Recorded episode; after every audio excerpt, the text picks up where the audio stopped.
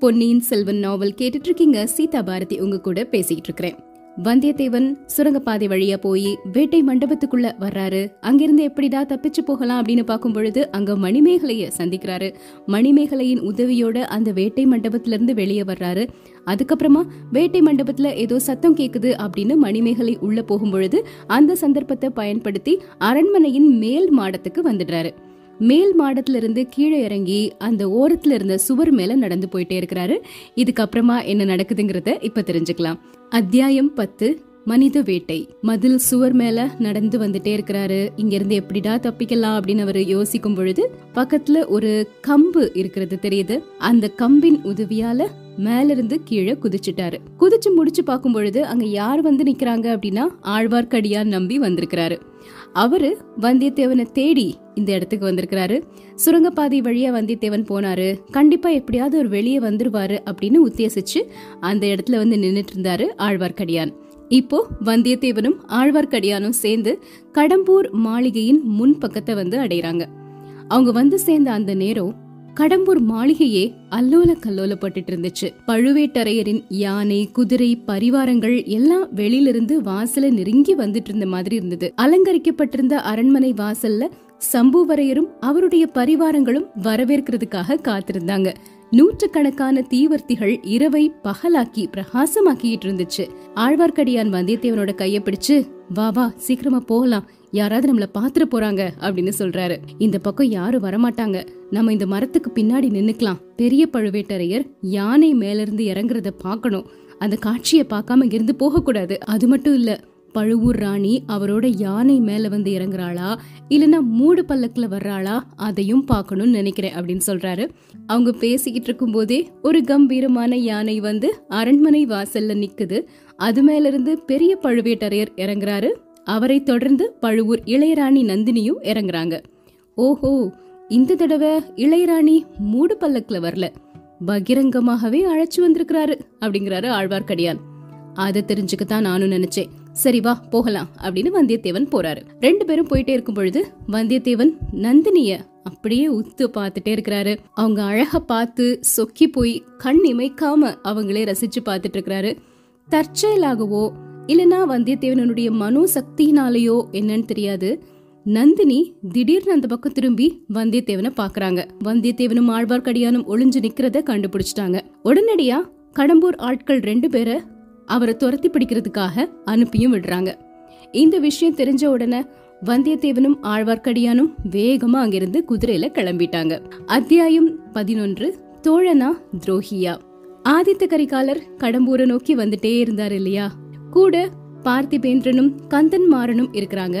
அவங்க இப்போ எங்க வந்திருக்கிறாங்கன்னு பாத்தீங்கன்னா மணிமுத்தா நதி வெள்ளாற்றுல கலக்கக்கூடிய வனப்பு வாய்ந்த ஒரு இடத்தை தாண்டி வந்திருக்கிறாங்க. அந்த இடத்தின் பெயர் திருமுதுகுன்றம். பார்த்திபேந்திரன் அந்த திருமுதுகுன்றம் பத்தி சுவாரஸ்யமான ஒரு தகவலை சொல்றாரு ஆதித்த கரிகாலன் கிட்ட. திருமுதுகுன்றம் அப்படிங்கிற ஊர்ல ஒரு சிவாலயம் இருக்குது. அங்க இருக்கிற சுவாமிக்கு விருத்தகிரீஸ்வரர் அப்படின்னு பெயர் சூட்டி இருக்கிறாங்க விருத்த அப்படின்னா முதுமைன்னு பொருள்.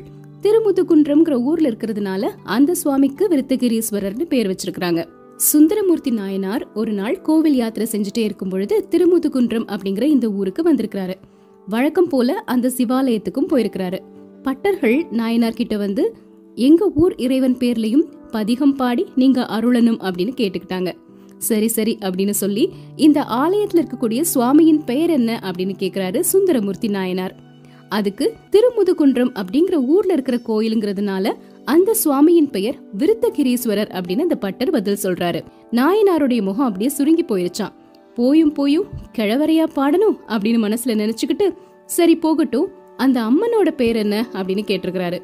அதுக்கு அந்த பட்டர் என்ன சொன்னாருன்னா விருத்தகிரீஸ்வரி அப்படின்னு சொல்லியிருக்கிறாரு. சுந்தரமூர்த்தி நாயனார் சொல்றாரு சுவாமிக்கு தான் கிழவர்னு பட்டம் கட்டினீங்க. அந்த அம்மனையும் கிழவியாக்கிட்டீங்களா? கிழவனையும் கிழவியையும் என்னால பாட முடியாது அப்படின்னு கிளம்பி போயிட்டாராம். சுந்தரமூர்த்தி நாயனார் பாடலன்னா அந்த ஊருக்கும் அந்த கோவிலுக்கும் மகிமை ஏற்படாது அப்படின்னு நினைச்சு அந்த பட்டர்கள் எல்லாரும் சேர்ந்து பாலாம்பிகை அப்படின்னு இன்னொரு அம்மனை உருவாக்குனாங்க. திரும்பவும் சுந்தரமூர்த்தி நாயனார் இருந்த இடத்துக்கு போய் அவர்கிட்ட எல்லா விவரங்களையும் சொல்லி திருமுதுகுன்றம் ஆலயத்துக்கு அழைச்சு சுந்தரமூர்த்தி நாயனார் பெரிய மனசு செஞ்சு திரும்பவும் பதிகம் பாடணும் அப்படின்னு கேட்டாங்க. அப்புறம் சுந்தரமூர்த்தி நாயனாரும் அந்த ஊருக்கு வந்து பாலாம்பிகை சமேத விருத்தகிரீஸ்வரர் மீது பதிகம் பாடி துதிச்சாரு அப்படிங்கிற அந்த வரலாற்று கதைய பார்த்திபேந்திரன் ஆதித்த கரிகாலன் கிட்ட சொல்றாரு. அதை கேட்ட உடனே ஆதித்த கரிகாலனுக்கு பயங்கரமா சிரிப்பு வந்துச்சான் பெரிய பழுவேட்டரர்கிட்ட வந்த கவிஞன் யாராவது? ஒருவேளை சுந்தரமூர்த்தி சொன்னது மாதிரி கிழவனையும் கிழவியையும் பாட மாட்டேன்னு சொல்லியிருப்பான். அதனால தான் அவர் நந்தினிய கல்யாணம் பண்ணிக்கிட்டாரோ என்னவோ அப்படின்னு சொல்லிட்டு திரும்பவும் சிரிக்க ஆரம்பிக்கிறாரு. அதை கேட்ட உடனே பார்த்திபேந்திரனும் கந்தன்மாரனும் விழுந்து விழுந்து சிரிக்க ஆரம்பிச்சிட்டாங்க. சிரிச்சு ஒஞ்ச உடனே பார்த்திபேந்திரன் சொல்றாரு கடவுள் முதுமைங்கிறத எதுக்காக ஏற்படுத்தியிருக்கிறாருன்னே தெரியல. அவங்கவுங்களுக்கு விதிக்கப்பட்ட வயசு வரைக்கும் ஒரே மாதிரியே இருந்துட்டு போனா எவ்வளவு நல்லா இருக்கும் அப்படின்னு சொல்றாரு. அதுக்கு ஆதித்த கரிகாலன் பதில் சொல்றாரு தஞ்சாவூர் அரண்மனை சித்திர மண்டபத்துல மூதாதையர்களோட சித்திரங்கள் எல்லாம் வரிசையா வச்சிருப்பாங்க. நான் பாத்திருக்கிறேன் விஜயாலய சோழர் ஆதித்த சோழர் பராந்தக சக்கரவர்த்தி எல்லாருமே ரொம்ப வயசானவங்களா இருப்பாங்க. ஆனா என்னோட பெரிய பாட்டனார் ராஜாதித்யர் எப்படி இருப்பாரு? இள வீரனா இருப்பாரு. அதுக்கு என்ன காரணம்? ராஜாதித்தர் இளம் வயதிலேயே இறந்து போயிட்டாரு. அதனால இப்போ வரைக்கும் அவர் இளமையோடவே இருக்கிறாரு. நமக்கு யாருக்கு அந்த பாக்கியம் கிடைக்க போகுதோ தெரியலையே அப்படின்னு சொல்றாரு. மத்த ரெண்டு பேருக்கும் இது அவ்வளவா பிடிக்கல. அமைதியா இருக்கிறாங்க. ஆதித்த கரிகாலன் கேக்குறாரு. ஏன் மௌனமாகிட்டீங்க? சாவுன்னா உங்களுக்கு அவ்வளவு பயமா? இந்த உடம்பு போனா என்ன? இன்னொரு உடம்பு கிடைக்க போகுது. என்னுடைய நண்பன் வந்தியத்தேவன் மட்டும் இங்க இருந்திருந்தா நான் சொன்னது சரி அப்படின்னு ஆமோதிச்சிருப்பான் அப்படிங்கிறாரு. அவங்க ரெண்டு பேரும் அமைதியா இருக்கிறாங்க. அந்த சமயத்துல ரெண்டு குதிரைகள் அவங்கள கடந்து வேக வேகமா போற மாதிரி தெரியுது. இந்த நேரத்துல இவ்ளோ வேகமா குதிரையை ஓட்டிட்டு போறது யாரு அப்படின்னு அதை தடுத்து நிறுத்துறதுக்காக அவங்க ரெண்டு பேருமே வர்றாங்க. குதிரைகளை தடுத்து நிறுத்துறாங்க. குதிரைகள்ல இருந்தது யாரு அப்படின்னா வந்தியத்தேவனும் ஆழ்வார்க்கடியால் நம்பியும். ஆதித்த கரிகாலருக்கு தன்னுடைய நண்பன் வந்தியத்தேவனை பார்த்த உடனே சந்தோஷம் கரை புரண்டு ஓட ஆரம்பிச்சிருச்சு. இப்பதான் அவனை பத்தி பேசிட்டு இருந்தேன். அதுக்குள்ள நீ வந்துட்டியே அப்படின்னு சந்தோஷத்தோட வந்தியத்தேவனை அழைச்சிட்டு போறாரு. ஆனா பார்த்திபேந்திரனுக்கும் கந்தன்மாறனுக்கும் ஆதித்த கரிகாலன் செஞ்சது கொஞ்சம் கூட பிடிக்கவே இல்ல. வந்தியத்தேவனை பார்த்த உடனே அவங்க ரெண்டு பேருடைய முகமும் அப்படி கடுகடு கடுன்னு மாறிடுச்சு அத்தியாயம் பனிரெண்டு வேல் முறிந்தது. இவன் ஒரு சிநேகித துரோகி. என்ன முதுகுல குத்தி படுகாயம் ஏற்படுத்தினான். நான் எதிர்பாராத சமயத்துல பின்னாடி மறைஞ்சிருந்து இவன் என்ன குத்திட்டான். துர்கா தேவியின் அருளாலையும் நந்தினி தேவியின் அன்பான சிகிச்சையினாலையும் தான் நான் பிழைச்சு எழுந்து வந்திருக்கிறேன். இவன் செஞ்ச இந்த துரோகத்தை எப்பவுமே மறக்க மாட்டேன். அத சரியா விசாரிச்சு நியாயம் சொல்லுங்க. இல்லனா அவனை நானே தண்டிக்கிறதுக்கு எனக்கு அதிகாரம் கொடுங்க அப்படின்னு சொல்றாரு கந்தன்மாறன். நண்பனே கண்டிப்பா விசாரிச்சு நியாயம் சொல்றேன். அதுக்கு முன்னாடி வந்தியத்தேவன் என்ன சொல்றாங்கிறதையும் கேட்கணும் இல்லையா? அப்படிங்கிறாரு கரிகாலன். வந்தியத்தேவன் சொல்றாரு இளவரசே நான் இந்த வீராதி வீரனை குத்தல. அதுவும் முதுகுக்கு பின்னாடி மறைஞ்சிருந்து குத்தவே இல்ல. முதுகுல குத்தப்பட்டு நினைவிழந்து ரத்த வெள்ளத்துல கிடந்தவனை தோல்ல தூக்கி போட்டு சேந்தன முதன் வீட்டுல கொண்டு காப்பாத்தினேன். ஆனா அப்படி இவன் உயிரை காப்பாத்தினதுக்காக நான் இப்போ வருத்தப்படுறேன். இவனை மார்ல குத்தி கொல்லாம போனோமே அப்படின்னு இப்ப கவலைப்படுறேன். ஐயா இவன் என்ன சிநேகித துரோகி அப்படின்னு சொன்னான். ஆனா இவன் இருக்கானே சிநேக துரோகி மட்டும் இல்ல எஜமான துரோகி. இவன் முதுகுல குத்தப்பட்டது எங்க எந்த சந்தர்ப்பத்துல அப்படின்னு கேளுங்க. தஞ்சாவூர் கோட்டையின் ரகசிய சுரங்க வழியா இவன் யார பழுவேட்டரையர் அரண்மனையில கொண்டு போய் விட்டுட்டு திரும்பினா அப்படிங்கறத கேளுங்க. பெரிய பழுவேட்டரையரின் பொக்கிஷ நிலவரையில அன்னைக்கு ராத்திரி யார பார்த்தான்னு கேளுங்க. ஆடி மாசம் இவனுடைய கடம்பூர் மாளிகையில என்ன நடந்துச்சுன்னு கேளுங்க. அன்னைக்கு அங்க யாரு மூடு பல்லக்குல மறைஞ்சு வந்தாங்க அப்படிங்கறதையும் கேளுங்க அப்படின்னு கோவத்துல சொல்றாரு வந்தியத்தேவன். கந்தன்மாறனோட உடம்பு நடுங்குது நாக்கெல்லாம் குழறுது. அட அற்ப பயலே நிறுத்து. இல்லனா என்னுடைய வேலுக்கு இரையாயிருவ அப்படின்னு சொல்லிட்டு அவரோட வேலை கையில் எடுக்கிறாரு கந்தன்மாறன் ஆதித்த கரிகாலன் அவனோட படபடப்பை பார்த்து கொஞ்சம் ஆச்சரியம் அடைஞ்சிட்டாரு. கந்தன்மாறன் கையில இருந்த வேலை பிடுங்கி அவருடைய இரும்பு கரங்கள்னால அதன் அடிக்காம்ப அப்படியே வளைச்சாரு. வேல் படார்னு முறிஞ்சு விழுந்தது.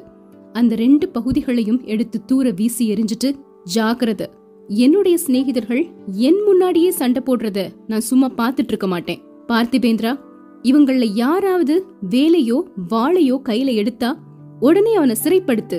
அது உன்னுடைய பொறுப்பு அப்படிங்கிறாரு ஆதித்த கரிகாலன். பார்த்திபேந்திரன் இப்போ தலையிட்டு அரசே இவங்க ஒருத்தருக்கு ஒருத்தர் குற்றம் சாட்டிக்கிட்டு இருக்கிறாங்க. அவங்கள தனித்தனியா விசாரிச்சு நீங்க தான் நியாயம் சொல்லணும். ஆனா அதுக்கு முன்னாடி நான் சொல்ல வேண்டியதையும் சொல்லிடுறேன். இந்த வந்தியத்தேவன் மேல எனக்கும் பல சந்தேகங்கள் இருக்குது. இவனை தீ பிடிச்ச அந்த கப்பல்ல இருந்து காப்பாத்துறதுக்காகத்தான் உங்களுடைய அருமை சகோதரர் அருள்மொழிவர்மர் நடுக்கடல்ல புயல்ல குதிச்சாரு. அப்புறம் பொன்னியின் செல்வரை காணவே இல்ல. இவன் மட்டும் இப்போ இங்க வந்து நிக்கிறான். உங்க சகோதரர் என்ன ஆனார் அப்படின்னு இவர்கிட்ட கேளுங்க. அவரை கடல் கொண்டு போயிருந்ததுன்னா அதுக்கு இந்த பாதகன் தான் காரணமாவான் அப்படின்னு சத்தமா சொல்றாரு. ஆதித்த கரிகாலர் வந்தியத்தேவனை பார்த்து இதுக்கு என்ன மறுமொழி சொல்ற? அப்படின்னு கேக்குறாரு. ஐயா நான் இவருடைய கேள்விக்கு மறுமொழி சொல்றதுக்கு முன்னாடி இவர் என்னுடைய கேள்விக்கு விடை சொல்லட்டும். பொன்னியின் செல்வரை இலங்கையிலிருந்து இவர் தான் அவருடைய கப்பல்ல கூட்டிட்டு வந்தாரு. முதன் மந்திரி அனிருத்தரும் சேனாதிபதி பூதி விக்ரமகேசரியும் இலங்கையிலே இருக்கிற மாதிரி பொன்னியின் செல்வரை கேட்டுக்கிட்டாங்க. ஆனாலும் உங்க கட்டளைய பெருசா நினைச்சு இளவரசர் இவருடைய கப்பல்ல ஏறி கிளம்பினாரு.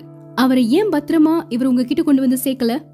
நடுக்கடல்ல பொன்னியின் செல்வர் குதிச்ச போது இவர் ஏன் பார்த்துட்டு இருந்தாரு? ஏன் இளவரசரை தடுக்கல? ஏழையும் அனாதையுமான என்ன காப்பாத்துறதுக்காக பொன்னியின் செல்வர் தன்னுடைய உயிரையே துச்சமா நினைச்சு இறங்கினார் இல்லையா?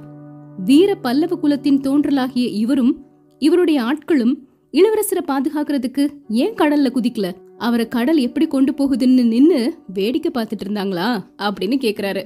அதாவது சொல்லுவாங்க இல்லையா எல்லா பந்துகளையுமே சிக்ஸரா அடிக்கிறாங்க அப்படின்னு. அந்த மாதிரி எந்த ஒரு கேள்வி கேட்டாலும் எதிர்த்தரப்பில் இருக்கிறவங்க வாயடைச்சு போற மாதிரி பதில்களை சொல்லி அவங்கள அப்படியே திக்கு முக்காட வச்சிட்டு இருக்கிறாரு நம்ம வந்தியத்தேவன். பார்த்திபேந்திரனுடைய முகம் எப்படி இருந்தது அப்படின்னா ஒரு மாதிரி சுருங்கி போயிருச்சு. கைகள்லாம் துடி துடிக்குது உதடுகளெல்லாம் துடிக்குது உடம்பு அப்படியே ஆடுச்சு. ஐயா இந்த மூடன் என்ன குற்றம் சொல்றான்? இளவரசரை நானே கொன்னுட்டேன்னு சொன்னா கூட சொல்லுவான் போல இருக்குது. இதை நான் ஒரு கணமும் பொறுத்துட்டு இருக்க மாட்டேன் அப்படிங்கிறாரு. உங்க குற்றச்சாட்டுகள் எல்லாத்தையும் நான் விசாரிச்சு உண்மையை கண்டுபிடிக்கிறேன்.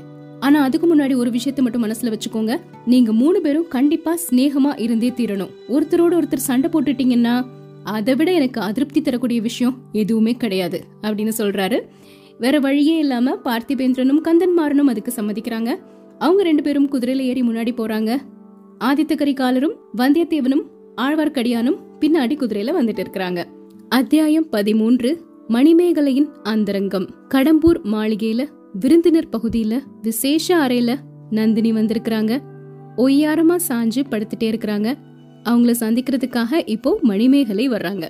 பவ்யமா நந்தினி பக்கத்துல உட்காந்துட்டு தேவி உங்ககிட்ட நான் எப்படி நடந்துக்கணும்னு என்னுடைய அண்ணன் எனக்கு சொல்லி கொடுத்துருக்கான் அதெல்லாம் நான் சரியா கடைபிடிப்பேன் அப்படிங்கிறாங்க. அதுக்கு நந்தினி சொல்றாங்க உன் அண்ணன் உனக்கு சொல்லி கொடுத்த எல்லாத்தையும் மறந்துரு. என்ன தேவி அப்படின்னோ மகாராணி அப்படின்னோ நீ கூப்பிடவே கூடாது. அக்கான்னு தான் கூப்பிடணும். அதை கேட்ட உடனே மணிமேகலைக்கு ரொம்ப சந்தோஷமாகிருச்சு. அக்கா உங்களை நான் அடிக்கடி தொந்தரவு பண்ணிட்டே இருப்பேன். நீங்க எவ்வளோ அழகா இருக்கீங்க தெரியுமா? இப்படியே உங்களை கல்யாணம் பண்ணிக்கணும் அப்படின்னு எனக்கு ஆசையா இருக்குது. பெண்களை பெண்கள் கல்யாணம் செஞ்சுக்கலாம் அப்படின்னு மட்டும் ஒரு ஏற்பாடு செஞ்சாங்கன்னா எவ்வளோ நல்லா இருக்கும் அப்படின்னு குதூகலமா பேச ஆரம்பிச்சிட்டாங்க மணிமேகலை. நந்தினி சொல்றாங்க என்ன நீ பார்த்து முழுசா ஒரு நாள் கூட ஆகல. அதுக்குள்ள இப்படி மாயாஜாலமான வார்த்தைகள் எல்லாம் பேசுறியே. அதை கேட்கும்போது சந்தோஷமா தான் இருக்குது. உன்ன மாதிரி எனக்கு பிரியமான தோழி யாருமே இல்ல. சோழ நாட்டின் சிற்றரசர்கள் வீட்டில் இருக்க பெண்கள் எல்லாருமே அந்த பழையாறை பிசாசை தான் பெருசா பேசுவாங்க. நீ ஒருத்தியாவது எனக்கு மிச்சம் இருக்கிறியே. ஆனா நீ கொஞ்ச நேரத்துக்கு முன்னாடி சொன்னது நடக்காத காரியம் மணிமேகலை. பெண்ணுக்கு பெண் மாலையிடுவது உலகத்துல எப்பவுமே நடந்ததில்ல. யாராவது ஒரு ஆண் பிள்ளையத்தான் நீ கல்யாணம் பண்ணிக்கணும். அக்கா கன்னி பெண்ணாகவே இருந்துருவா அப்படிங்கிறாங்க மணிமேகலை. முடியாது கண்ணே முடியாது. கன்னி பெண்ணா இருக்க இந்த உலகம் உன்னை விடவே விடாது. யாராவது ஒரு ஆணோட உன்னை கல்யாணம் பண்ணி வச்சாதான் அவங்க மனசு நிம்மதியாகும். சரி அப்படி கல்யாணம்னு நடந்ததுன்னா நீ யார கல்யாணம் பண்ணிக்க போற? சொல்லு. சிவபக்தியில சிறந்த மதுராந்தக தேவரையா? இல்லனா வீர தீர பராக்கிரமசாலியான ஆதித்த கரிகாலரையா? அப்படின்னு கேக்குறாங்க நந்தினி. மணிமேகலை சொல்றாங்க அக்கா மதுராந்தகர் பேரை கேட்டாலே எனக்கு சிரிப்பா இருக்குது. அவரு எங்க வீட்டுக்கு இதுக்கு முன்னாடி வந்திருக்கிறாரு. நீங்க வழக்கமா வரக்கூடிய மூடு பல்லக்கில ஏறிட்டு யாருக்கும் தெரியாம திரை போட்டு மறைச்சிட்டு வந்தாரு. அந்த புறத்துல இருந்த எங்களுக்கு அந்த ரகசியம் தெரியாது. நீங்க தான் வந்திருக்கீங்கன்னு நினைச்சிட்டு இருந்தோம். பழுவூர் ராணி அந்த புறத்துக்கு உள்ள ஏன் வரவே இல்லை? அப்படின்னு ஒருத்தரோட ஒருத்தர் பேசிக்கிட்டு இருந்தோம். அக்கா பெண்களை பெண்கள் கல்யாணம் செஞ்சுக்க முடியாதுன்னு கொஞ்ச நேரத்துக்கு முன்னாடி சொன்னீங்க இல்லையா? மதுராந்தகரை நான் கல்யாணம் செஞ்சுக்கிறது ஒரு பெண்ணை கல்யாணம் பண்ணிக்கிற மாதிரி தான் அப்படின்னு சொல்லிட்டு திரும்பவும் சிரிக்கிறாங்க மணிமேகலை. நந்தினி சொல்றாங்க ஆமா மதுராந்தகரை நீ விரும்ப மாட்ட அப்படின்னு தான் நானும் நினைச்சேன். இளவரசர் கரிகாலரிடம் உன் மனசை நீ செலுத்திட்டேன்னு சொல்லு அப்படிங்கிறாங்க. மணிமேகலை பதில் சொல்றாங்க அப்படியும் சொல்ல மாட்டேன் அக்கா. அவரை நான் பார்த்ததே இல்லையே. அடியே ராஜகுலத்து பெண்கள் பார்த்துட்டு தான் மனசு செலுத்துறாங்களா? கதைகள்லையும் காவியங்கள்லையும் சித்திரங்கள்லையும் பார்த்துட்டு அவங்க புகழ கண்டு காதல் கொண்ட பெண்களை பற்றி உனக்கு தெரியாதா? ஆமா ஆமா தெரியும். ஆதித்த கரிகாலர் வீராதி வீரர் உலகமெல்லாம் அவர் புகழ் ஓங்கி இருக்குது அப்படிங்கறதும் தெரியும். அக்கா வீரபாண்டியனுடைய தலையை ஆதித்த கரிகாலர் ஒரே வெட்டுல வெட்டிட்டாராமே அது உண்மையா? அப்படின்னு ரொம்ப ஆச்சரியத்தோட கேக்குறாங்க மணிமேகலை. நந்தினியின் முகம் அப்போ எவ்வளோ பயங்கரமா மாறுச்சு அப்படிங்கறத மணிமேகலை கவனிக்கவே இல்லை. ஒரு சில வினாடிகள் வேற பக்கம் திரும்பி பார்த்துட்டே இருக்கிறாங்க நந்தினி. திரும்பவும் மணிமேகலையை பார்த்து மயக்கும் மோகன புன்னகையோட மணிமேகலை ஒருவருடைய தலையை ஒரே வெட்டில் வெட்டிடுறது பெரிய வீரோன்னு நினைக்கிறியா? அது பயங்கர அசுரத்தனம் இல்லையா? அப்படிங்கிறாங்க. அக்கா நீங்க சொல்றது எனக்கு புரியலையே. பகைவனோட தலையை வெட்டுறது வீரம் தானே அது எப்படி அசுரத்தனமாகும்? இந்த மாதிரி யோசனை செஞ்சு பாரு. உனக்கு ரொம்ப வேண்டிய ஒருத்தனை அவனுடைய பகைவன் தலையை வெட்டுறதுக்காக வர்றான். அவன் காயம்பட்டு படுத்த படுக்கையா இருக்கும்போது இன்னொருத்தன் அவனுடைய பகைவன் கத்திய ஊங்கிட்டு தலைய வெட்ட வர்றான் அப்படின்னு நினைச்சு பாரு அப்படி வெட்ட வர்றவனுடைய வீரத்தை நீ பாராட்டுவியா? அப்படின்னு கேக்குறாங்க நந்தினி. மணிமேகலை கொஞ்ச நேரம் யோசிச்சுட்டு அக்கா ரொம்ப விசித்திரமான கேள்வி கேக்குறீங்க. அப்படி ஒரு நிலைமை எனக்கு ஏற்பட்டுச்சுன்னா நான் சும்மா பார்த்துட்டு இருக்க மாட்டேன். கொல்ல வர்றவனுடைய கையில இருந்த கத்திய பிடுங்கி அவனை நானே குத்தி கொன்னுருவேன் அப்படிங்கிறாங்க. நந்தினி மணிமேகலைய ஆர்வத்தோட அப்படி கட்டி தழுவிக்கிறாங்க. என் கண்ணே நல்ல மறுமொழி சொன்ன. இவ்ளோ புத்திசாலியான உனக்கு கண்டிப்பா நல்ல கணவன் வாய்க்கணும். ஆதித்த கரிகாலர் கூட உனக்கு தக்க மணவாளரா அப்படின்னு எனக்கு சந்தேகமா தான் இருக்குது அப்படிங்கிறாங்க. மணிமேகலை அதுக்கு பதிலாக நானும் அப்படிதான் நினைக்கிறேன். கரிகாலரோட குணாதிசயங்களை பத்தி கேள்விப்பட்டதுக்கு அப்புறம் அவரை நினைச்சா கொஞ்சம் பயமா தான் இருக்குது. என்னுடைய மனசுல இருக்கிற ஒரு ரகசியத்தை உங்ககிட்ட சொல்லட்டுமா அக்கா? அப்படின்னு கேக்குறாங்க மணிமேகலை. அத்தியாயம் பதினான்கு கனவு பலிக்குமா? நந்தினி மணிமேகலினுடைய நாடிய அப்படி தூக்கி பிடிச்சிட்டு அவளுடைய மலர்ந்த கண்களை பார்த்துட்டு கண்மணி உன் ஆந்தரங்கத்தை என்கிட்ட சொல்லாம வேற யார்கிட்ட சொல்ல போற? சொல்லு அப்படிங்கிறாங்க. உரு வெளி தோற்றம் அப்படின்னு சொல்றாங்க இல்லையாக்கா ஒருத்தர் உண்மையிலே இருக்கிற மாதிரி இருக்கும் ஆனா அவர் அந்த இடத்துல இருக்க மாட்டாரு. அதெல்லாம் உண்மையா இல்ல கற்பனையா அப்படின்னு கேக்குறாங்க. நந்தினி அதை கேட்ட உடனே எனக்கு தெளிவா புரியலையே கொஞ்சம் விவரமா சொல்லு அப்படின்னு கேக்குறாங்க. அதுக்கு மணிமேகலை வந்தியத்தேவனை பற்றி எல்லா விவரங்களையும் சொல்றாங்க. அவர் மேல ஏற்பட்ட ஒரு தலை காதல் நான்கு மாதங்களுக்கு முன்னாடி அவரை சந்திச்சது எல்லாத்தையுமே சொல்றாங்க. அடி பெண்ணே இவ்ளோ விஷயம் இருக்குதுல்ல இது எல்லாத்தையும் உன்னுடைய அண்ணன் கந்தன்மாறன் கிட்ட நீ சொல்ல வேண்டியது தானே எதுக்காக மதுராந்தகருக்கு வீணா ஆசை காட்டணும்? ஆதித்த கரிகாலரை எதுக்காக இங்க வரவழைக்கணும்? அப்படிங்கிறாங்க நந்தினி. அக்கா என்னுடைய அண்ணன் கந்தன்மாறனுக்கு வந்தியத்தேவரை பிடிக்கவே இல்ல. தஞ்சாவூர்ல என்னுடைய அண்ணனை அவர் கத்தியால குத்திட்டாராம். உங்க அரண்மனையில காயத்தோட வந்து என் அண்ணன் படுத்து கிடந்தாராம். நான் செஞ்சத உன்னுடைய அண்ணன் அதிகமா சொல்றான். சரி அது போனா போகட்டும். இப்ப என்ன செய்ய போற? உன் மனச கவர்ந்தவன் உன் தமையனுக்கு விரோதி ஆகிட்டானே ஆனா வந்தியத்தேவன் என்ன சொல்றாருன்னா கந்தன்மாரனை கத்தியால குத்தவே இல்ல அப்படின்னு ஆணையிடுறாரு. வேற யாரோ குத்தி தஞ்சாவூர் கோட்டை மதில் ஓரத்துல போட்டிருந்தாங்க அப்படின்னும் அவர் எடுத்துட்டு போய் காப்பாத்தினாருன்னு சொல்றாரு. இதை எப்போ அவர் உனக்கு சொன்னாரு? நேத்து தான் அக்கா. நேத்து வந்தியத்தேவனை நீ பாத்தியா? ஆமா. ஆனா அதுதான் எனக்கு குழப்பமா இருக்கு. நான் பார்த்தது அவரா? இல்லைன்னா அவருடைய உருவெளி தோற்றமா அப்படின்னு சரியா தெரியல அப்படின்னு சொல்லிட்டு நடந்த விஷயங்கள் எல்லாத்தையும் விவரமா சொல்றாங்க. அந்த கண்ணாடியில முகத்தை பார்த்தது வேட்டை மண்டபத்துல அவரை காப்பாத்தினது அப்புறம் அவர் அங்கிருந்து எப்படியோ தப்பிச்சு போனது எல்லா விவரங்களையும் சொல்றாங்க. ஆனா எனக்கு என்ன குழப்பமா இருக்குதுன்னா அவர் உண்மையிலே வந்தாரா? இல்லனா என்னுடைய கனவா? அப்படி இல்லனா அவருடைய ஆவி ஏதாவது வந்திருக்குமா?